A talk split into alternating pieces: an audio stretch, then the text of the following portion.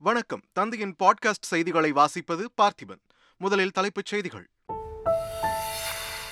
வங்கக்கடலில் நிலை கொண்டிருந்த ஆழ்ந்த காற்றழுத்த தாழ்வு மண்டலம் மாஞ்சஸ் புயலாக வலுப்பெற்றது. வட தமிழ்நாடு புதுச்சேரி மற்றும் தெற்கு ஆந்திர கடலோர பகுதிகளுக்கு இந்திய வானிலை ஆய்வு மையம் எச்சரிக்கை. தமிழகம் மற்றும் புதுச்சேரி துறைமுகங்களில் இரண்டாம் எண் புயல் எச்சரிக்கை கூண்டு ஏற்றம். சென்னை கடலூர் நாகப்பட்டினம் பாம்பன் தூத்துக்குடி துறைமுகங்களிலும் புயல் எச்சரிக்கை கூண்டு ஏற்றப்பட்டதாக அறிவிப்பு. தமிழகத்தில் ஆறு மாவட்டங்களுக்கு மிக கனமழை எச்சரிக்கை எதிரொலி. தஞ்சாவூர் மாவட்டத்தில் இன்று பள்ளி கல்லூரிகளுக்கும் திருவாரூரில் பள்ளிகளுக்கு மட்டும் விடுமுறை அறிவிப்பு. குஜராத் ஹிமாச்சல பிரதேசத்தில் ஆட்சியை பிடிக்கப் போவது யார்? சட்டப்பேரவை தேர்தலில் பதிவான வாக்குகள் இன்று காலை எண்ணிக்கை. தென்காசியில் இன்று நடைபெறும் அரசு நலத்திட்ட உதவிகள் வழங்கும் விழா. பங்கேற்க முதலமைச்சர் மு ஸ்டாலின் முதல் முறையாக ரயிலில் பயணம். எதிர்க்கட்சித் தலைவர் எடப்பாடி பழனிசாமியுடன் சிங்கப்பூர் தூதர்கள் திடீர் சந்திப்பு. மரியாதை நிமித்தமாக சந்தித்து பேசியதாக தகவல். கோவை அன்னூரில் சிப்காட் தொழிற்பூங்காவிற்காக நிலம் கையகப்படுத்தும் நடவடிக்கைக்கு பாஜக எதிர்ப்பு. தமிழக பாஜக தலைவர் அண்ணாமலை தலைமையில் கண்டன ஆர்ப்பாட்டம். பொதுத்துறை நிறுவனங்களை வடநாட்டு கார்ப்பரேட்டுகளுக்கு தாரை வார்த்தது பாஜக அரசுதான். தமிழக காங்கிரஸ் தலைவர் கே எஸ் அழகிரி சரமாரி குற்றச்சாட்டு. இந்தியாவுக்கு எதிரான ஒருநாள் கிரிக்கெட் தொடரை வென்றது வங்கதேச அணி கேப்டன் ரோஹித் கடுமையாக போராடியும் ஐந்து ரன்கள் வித்தியாசத்தில் இந்திய அணி தோல்வி. இனி விரிவான செய்திகள். வங்கக்கடலில் நிலை கொண்டிருந்த ஆழ்ந்த காற்றழுத்த தாழ்வு மண்டலம் மாண்டஸ் புயலாக வலுப்பெற்றதாக இந்திய வானிலை ஆய்வு மையம் அறிவித்துள்ளது. காரைக்காலுக்கு தென்கிழக்கில் ஐநூற்று அறுபது கிலோமீட்டர் மற்றும் சென்னைக்கு தென்கிழக்கில் அறுநூற்று நாற்பது கிலோமீட்டர் தொலைவிலும் புயல் மையம் கொண்டுள்ளது. வரும் ஒன்பதாம் தேதி நள்ளிரவு புதுச்சேரிக்கும் ஆந்திர மாநிலம் ஸ்ரீஹரிகோட்டாவிற்கும் இடையே புயல் கரையை கடக்கும் என்று எதிர்பார்க்கப்படுவதாக வானிலை ஆய்வு மையம் தெரிவித்துள்ளது. இதனால் தமிழக கடலோர பகுதிகளில் இன்று கன முதல் மிக கனமழையும் நாளை வடகடலோர மாவட்டங்களில் மிக முதல் அதிக கனமழையும் பெய்யக்கூடும் என்று தெரிவிக்கப்பட்டுள்ளது. இதனிடையே சென்னை கடலூர் நாகப்பட்டினம் பாம்பன் தூத்துக்குடி உள்ளிட்ட துறைமுகங்களில் இரண்டாம் எண் புயல் எச்சரிக்கை கூண்டு ஏற்றப்பட்டதாக அறிவிக்கப்பட்டுள்ளது. தமிழகத்தில் ஆறு மாவட்டங்களுக்கு மிக கனமழை எச்சரிக்கை விடுக்கப்பட்டுள்ளது. இதையொட்டி இன்று தஞ்சை மாவட்டத்தில் பள்ளி கல்லூரிகளுக்கும் திருவாரூர் மாவட்டத்தில் பள்ளிகளுக்கு மட்டும் விடுமுறை அறிவிக்கப்பட்டுள்ளது. வங்கக்கடலில் புயல் சின்னம் உள்ள நிலையில் முன்னெச்சரிக்கை நடவடிக்கைகளை தமிழக அரசு மேற்கொண்டுள்ளது. நாகை தஞ்சை உட்பட பத்து மாவட்டங்களுக்கு தேசிய மற்றும் மாநில பேரிடர் மீட்பு படையின் பனிரண்டு குழுக்கள் விரைந்துள்ளதாக அரசு தெரிவித்துள்ளது. சென்னையில் நூற்று அறுபத்து ஒன்பது நிவாரண மையங்களும் தாழ்வான பகுதிகளில் நீரை வெளியேற்ற எண்ணூற்று ஏழு நீர் இறைப்பான்களும் தயாராக உள்ளதாகவும் தெரிவிக்கப்பட்டுள்ளது. முகாம்களில் தங்கும் பொதுமக்களுக்கு உணவளிக்க சமையல் கூடங்கள் தயாராக இருக்க வேண்டும் என்றும் நீர்த்தேக்கங்களை கண்காணித்து முன்னறிவிப்பு வெளியிட வேண்டும் என்றும் மாவட்ட ஆட்சியர்களுக்கு தமிழக அரசு அறிவுறுத்தியுள்ளது. இதனிடையே மேட்டூர் அணையின் நீர்மட்டம் நடப்பாண்டில் மூன்றாவது முறையாக முழு கொள்ளளவை எட்டியுள்ளது. கடலுக்கு சென்ற நாகையைச் சேர்ந்த முப்பதுக்கும் மேற்பட்ட விசைப்படகுகள் கரை திரும்பாத நிலையில் புயல் எச்சரிக்கை காரணமாக கோடியக்கரை மீன்வளத்துறை கட்டுப்பாட்டு அறையில் இருந்து வாக்கி டாக்கி மூலம் மீனவர்களுக்கு எச்சரிக்கை விடுக்கப்பட்டுள்ளது. நாகப்பட்டினம் மீன்வளத்துறையின் முக்கிய அறிவிப்பு ஆழ்ந்த காற்றழுத்த தாழ்வு நிலை வங்கக்கடலில் உருவாகியுள்ளதால் பலமான காற்று வீசக்கூடும் என்பதால் உடனடியாக மீனவர்கள் கரை திரும்ப கேட்டுக்கொள்ளப்படுகிறார்கள் நாகப்பட்டினம் மீனவர்களுக்கு மீன்வளத்துறையின் முக்கிய அறிவிப்பு. வங்கக்கடலில் குறைந்த காற்றழுத்த தாழ்வு நிலை உருவாகியுள்ளதால் கடலுக்குள் உள்ள மீனவர்கள் உடனடியாக கரை திரும்ப கேட்டுக்கொள்ளப்படுகிறார்கள் குஜராத் மற்றும் ஹிமாச்சல பிரதேச மாநிலத்தில் நடைபெற்ற சட்டப்பேரவை தேர்தலில் பதிவான வாக்குகள் இன்று காலை எண்ணப்படுகின்றன. இரு கட்டங்களாக நடைபெற்ற குஜராத் சட்டப்பேரவை தேர்தலில் அறுபத்து ஆறு புள்ளி மூன்று ஒன்று சதவீத வாக்குகள் பதிவாகியுள்ளன. ஹிமாச்சல பிரதேசத்தில் நடைபெற்ற சட்டப்பேரவை தேர்தலில் எழுபத்து ஆறு புள்ளி நான்கு நான்கு சதவீத வாக்குகள் பதிவாகியுள்ள நிலையில் இரு மாநிலங்களிலும் இன்று வாக்கு எண்ணிக்கையை ஒட்டி பலத்த பாதுகாப்பு ஏற்பாடுகள் செய்யப்பட்டுள்ளன.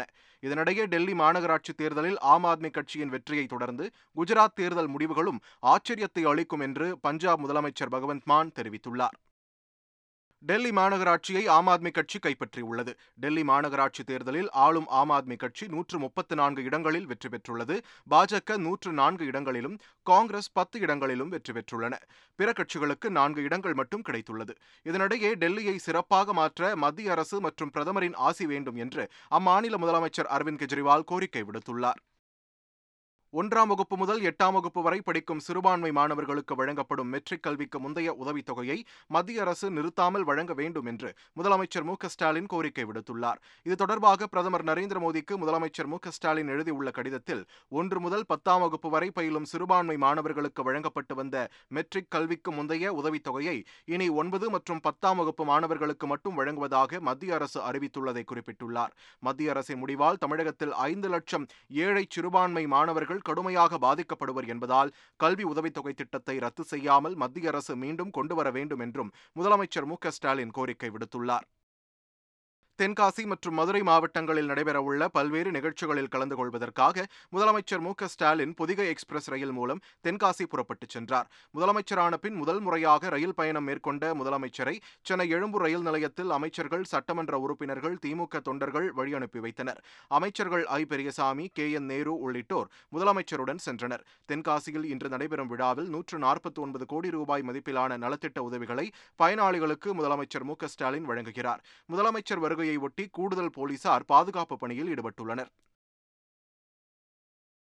தொலைத்தொடர்பு ரயில்வே போன்ற பொதுத்துறை நிறுவனங்களை வடநாட்டு கார்ப்பரேட்டுகளுக்கு தாரை வார்த்தது பிரதமர் மோடி தலைமையிலான பாஜக அரசுதான் என்று தமிழக காங்கிரஸ் தலைவர் கே எஸ் அழகிரி குற்றம் சாட்டியுள்ளார். இந்திய அரசாங்கத்தினுடைய கையில பிஎஸ்என்எல் என்கின்ற தொலைத்தொடர்பு நிறுவனம் இருந்தது. ரயில்வே இருந்தது. இரண்டுமே உலகத்தில் இருக்கிற மிகப்பெரிய பொதுத்துறை நிறுவனங்கள். இன்றைக்கு இவைகளையெல்லாம் தனியாருக்கு தாரை வார்ப்பது மோடி அவர்கள் தான் இது எல்லாமே வட இந்திய கார்ப்பரேட்டுகளுக்கு குறிப்பாக குஜராத் கார்ப்பரேட்டுகளுக்கு தான் போயிருக்கே ஒழிய இந்தியாவில் வேற யாருக்கும் போகலை.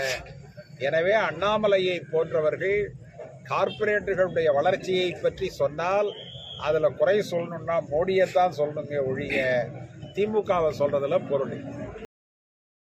கோவை மாவட்டம் அன்னூரில் சிப்காட் தொழில் பூங்கா அமைப்பதற்கு எதிர்ப்பு தெரிவித்து தமிழக பாஜக மாநில தலைவர் அண்ணாமலை தலைமையில் கண்டன ஆர்ப்பாட்டம் நடைபெற்றது. அப்போது பேசிய அவர் அத்திக்கடவு அவினாசி மற்றும் பவானிசாகர் அணையின் நீர்வரத்து வரும் அன்னூரை தரிசு நிலமாக அறிவித்து தமிழக அரசு தொழிற்பூங்கா அமைப்பதாக குற்றம் சாட்டினார். விவசாயிகளின் வாழ்வாதாரத்தை அழிக்கும் நோக்கத்தில் திமுக செயல்படுவதாக சாடிய அவர் நீர்வளம் மிக்க மூவாயிரத்து எழுநூற்று முப்பத்தோரு ஏக்கர் நிலத்தில் ஏன் தொழிற்பூங்கா அமைக்க வேண்டும் என்றும் கேள்வி எழுப்பினார். இதனிடையே அண்ணாமலையை வரவேற்று ஆங்காங்கே பேனர்கள் இருந்தன. அதில் முதலமைச்சர் அண்ணாமலை என்றும் ராமர் மற்றும் எம்ஜிஆர் வேடத்தில் அண்ணாமலை இருப்பது போன்ற புகைப்படங்கள் அங்கிருந்தவர்களின் கவனத்தை வெகுவாக ஈர்த்தது. காசியில் பாரதியார் வாழ்ந்த வீட்டில் அவரது சிலையை முதலமைச்சர் மு ஸ்டாலின் காணொலி காட்சி மூலம் திறந்து வைக்க உள்ளதாக அமைச்சர் சுவாமிநாதன் தெரிவித்துள்ளார். பாரதியாரின் நினைவு நூற்றாண்டையொட்டி பாரதி யார் என்ற வரலாற்று நாடகம் சென்னை அண்ணா நூற்றாண்டு நூலகத்தில் நடைபெற்றது. இந்நிகழ்ச்சியில் பங்கேற்ற அமைச்சர் சுவாமிநாதன் பின்னர் செய்தியாளர்களிடம் பேசும்போது காசியில் பாரதியார் வாழ்ந்த வீட்டில் அவரது மார்பளவு உருவச் சிலையை முதல்வர் ஸ்டாலின் காணொலி வாயிலாக வரும் பதினோராம் தேதி திறந்து வைக்க உள்ளதாக தெரிவித்தார். தமிழக அமைச்சரவையை மேலும் வலுப்படுத்தும் வகையில் அமைச்சரவையில் சில மாற்றங்களை செய்ய முதலமைச்சர் மு ஸ்டாலின் முடிவு செய்துள்ளதாக தகவல் வெளியாகியுள்ளது.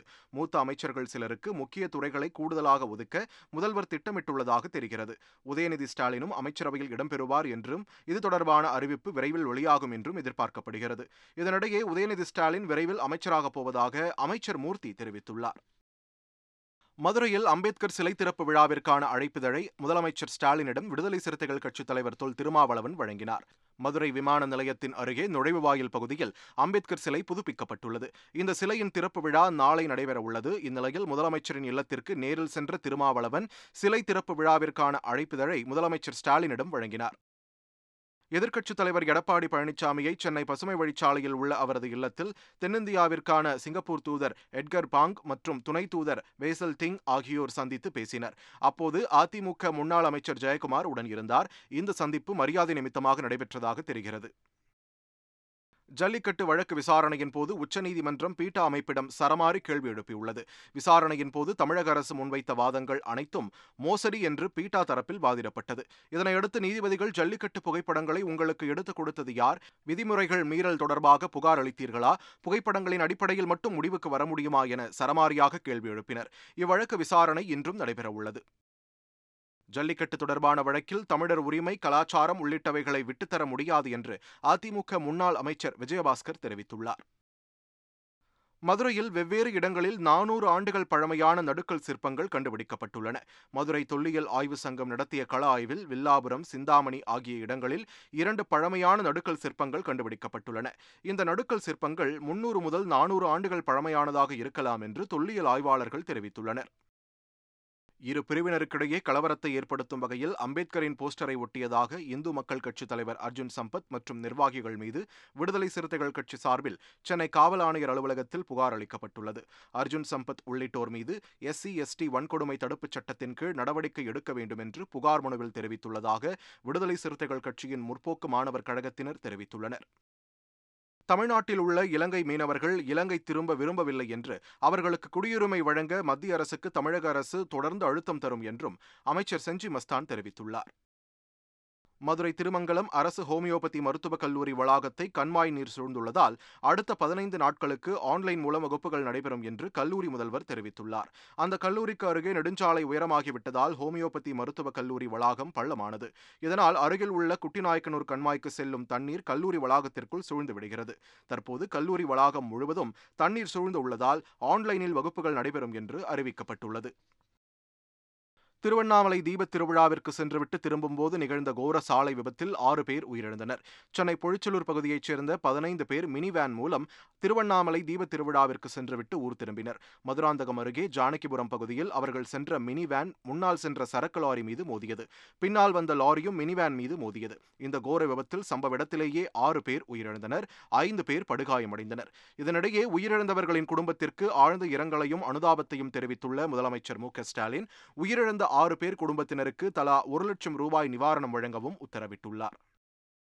கோவையில் கார் சிலிண்டர் வெடிப்பு வழக்கில் மேலும் மூன்று பேரை என்ஐஏ அதிகாரிகள் கைது செய்துள்ளனர். இந்த வழக்கில் விசாரணை நடத்தி வரும் என்ஐஏ அதிகாரிகள் குன்னூரைச் சேர்ந்த உமர் ஃபாரூக் என்பவர் வீட்டில் சோதனை நடத்தி சில ஆவணங்களை கைப்பற்றினர். அது தொடர்பாக விசாரணைக்கு ஆஜரான உமர் ஃபாரூக்கை என்ஐஏ அதிகாரிகள் கைது செய்துள்ளனர். இதேபோன்று கோவையைச் சேர்ந்த தௌஃபிக் மற்றும் ஃபெரோஸ் ஆகியோரும் கைது செய்யப்பட்டுள்ளனர். இந்த வழக்கில் ஏற்கனவே ஆறு பேர் கைது செய்யப்பட்டுள்ள நிலையில் மேலும் மூன்று பேர் கைது செய்யப்பட்டுள்ளனர். தாய்லாந்தில் இருந்து கடத்தி வரப்பட்ட இரண்டு நரிக்குட்டிகளை சென்னை விமான நிலையத்தில் அதிகாரிகள் பறிமுதல் செய்தனர். பாங்காக்கில் இருந்து சென்னைக்கு வந்த விமான பயணிகளின் உடைமைகளை அதிகாரிகள் சோதனை செய்தனர். அப்போது ஒரு பயணியின் பையில் இரண்டு அரிய வகை நரிக்குட்டிகள் இருப்பதைக் கண்டு அதிர்ச்சி அடைந்தனர். அனுமதியின்றி கொண்டு வரப்பட்ட அந்த இரண்டு நரிக்குட்டிகளையும் பறிமுதல் செய்த அதிகாரிகள் அவற்றை தாய்லாந்துக்கு திருப்பி அனுப்பி வைக்க நடவடிக்கை மேற்கொண்டுள்ளனர். தமிழ் திரைப்பட நகைச்சுவை நடிகர் சிவநாராயணமூர்த்தி உடல்நலக்குறைவால் காலமானார். அவருக்கு வயது அறுபத்து ஆறு. தஞ்சை மாவட்டம் பட்டுக்கோட்டையைச் சேர்ந்த சிவநாராயணமூர்த்தி சுமார் முன்னூறு திரைப்படங்களுக்கு மேல் நடித்திருக்கிறார். பிரபல நகைச்சுவை நடிகர்களான விவேக் மற்றும் வடிவேலுவுடன் இணைந்து பல நகைச்சுவை காட்சிகளில் நடித்து சிவநாராயணமூர்த்தி பிரபலமானார். மறைந்த சிவநாராயணமூர்த்தியின் இறுதிச் சடங்குகள் அவரது சொந்த ஊரான பட்டுக்கோட்டையில் இன்று மதியம் நடைபெறவுள்ளது. இந்திய அணிக்கு எதிரான ஒருநாள் கிரிக்கெட் தொடரை வங்கதேச அணி வென்றது. டாக்காவில் நடைபெற்ற இரண்டாவது ஒருநாள் போட்டியில் டாஸ் வென்று முதலில் பேட்டிங் செய்த வங்கதேச அணி அறுபத்து ஒன்பது ரன்களுக்கு ஆறு விக்கெட்டுகளை இழந்து தடுமாறியது. எனினும் மெஹதி ஹசனின் அதிரடி சதத்தால் இருநூற்று எழுபத்து ஒரு ரன்களை குவித்தது. பின்னர் விளையாடிய இந்திய அணி அடுத்தடுத்து விக்கெட்டுகளை இழந்து தடுமாறிய சூழலில் ஸ்ரேயஸ் ஐயர் எண்பத்தி இரண்டு ரன்கள் எடுத்து நம்பிக்கை அளித்தார். காயத்துடன் ஒன்பதாவது வீரராக களமிறங்கிய கேப்டன் ரோஹித் கடுமையாக போராடினாலும் இந்திய அணி ஐந்து ரன்களில் தோல்வியை தழுவியது. மீண்டும் தலைப்புச் செய்திகள். வங்கக்கடலில் நிலை கொண்டிருந்த ஆழ்ந்த காற்றழுத்த தாழ்வு மண்டலம் மாஞ்சஸ் புயலாக வலுப்பெற்றது. வட தமிழ்நாடு புதுச்சேரி மற்றும் தெற்கு ஆந்திர கடலோர பகுதிகளுக்கு இந்திய வானிலை ஆய்வு மையம் எச்சரிக்கை. தமிழகம் மற்றும் புதுச்சேரி துறைமுகங்களில் இரண்டாம் எண் புயல் எச்சரிக்கை கூண்டு ஏற்றம். சென்னை கடலூர் நாகப்பட்டினம் பாம்பன் தூத்துக்குடி துறைமுகங்களிலும் புயல் எச்சரிக்கை கூண்டு ஏற்றப்பட்டதாக அறிவிப்பு. தமிழகத்தில் ஆறு மாவட்டங்களுக்கு மிக கனமழை எச்சரிக்கை எதிரொலி. தஞ்சாவூர் மாவட்டத்தில் இன்று பள்ளி கல்லூரிகளுக்கும் திருவாரூரில் பள்ளிகளுக்கு மட்டும் விடுமுறை அறிவிப்பு. குஜராத் ஹிமாச்சல பிரதேசத்தில் ஆட்சியை பிடிக்கப் போவது யார்? சட்டப்பேரவை தேர்தலில் பதிவான வாக்குகள் இன்று காலை எண்ணிக்கை. தென்காசியில் இன்று நடைபெறும் அரசு நலத்திட்ட உதவிகள் வழங்கும் விழா. பங்கேற்க முதலமைச்சர் மு ஸ்டாலின் முதல் முறையாக ரயிலில் பயணம். எதிர்க்கட்சித் தலைவர் எடப்பாடி பழனிசாமியுடன் சிங்கப்பூர் தூதர்கள் திடீர் சந்திப்பு. மரியாதை நிமித்தமாக சந்தித்து பேசியதாக தகவல். கோவை அன்னூரில் சிப்காட் தொழிற்பூங்காவிற்காக நிலம் கையகப்படுத்தும் நடவடிக்கைக்கு பாஜக எதிர்ப்பு. தமிழக பாஜக தலைவர் அண்ணாமலை தலைமையில் கண்டன ஆர்ப்பாட்டம். பொதுத்துறை நிறுவனங்களை வடநாட்டு கார்ப்பரேட்டுகளுக்கு தாரை வார்த்தது பாஜக அரசுதான். தமிழக காங்கிரஸ் தலைவர் கே எஸ் அழகிரி சரமாரி குற்றச்சாட்டு. இந்தியாவுக்கு எதிரான ஒருநாள் கிரிக்கெட் தொடரை வென்றது வங்கதேச அணி. கேப்டன் ரோஹித் கடுமையாக போராடியும் ஐந்து ரன்கள் வித்தியாசத்தில் இந்திய அணி தோல்வி. இத்துடன் தந்தையின் பாட்காஸ்ட் செய்திகள் நிறைவு பெறுகின்றன. வணக்கம்.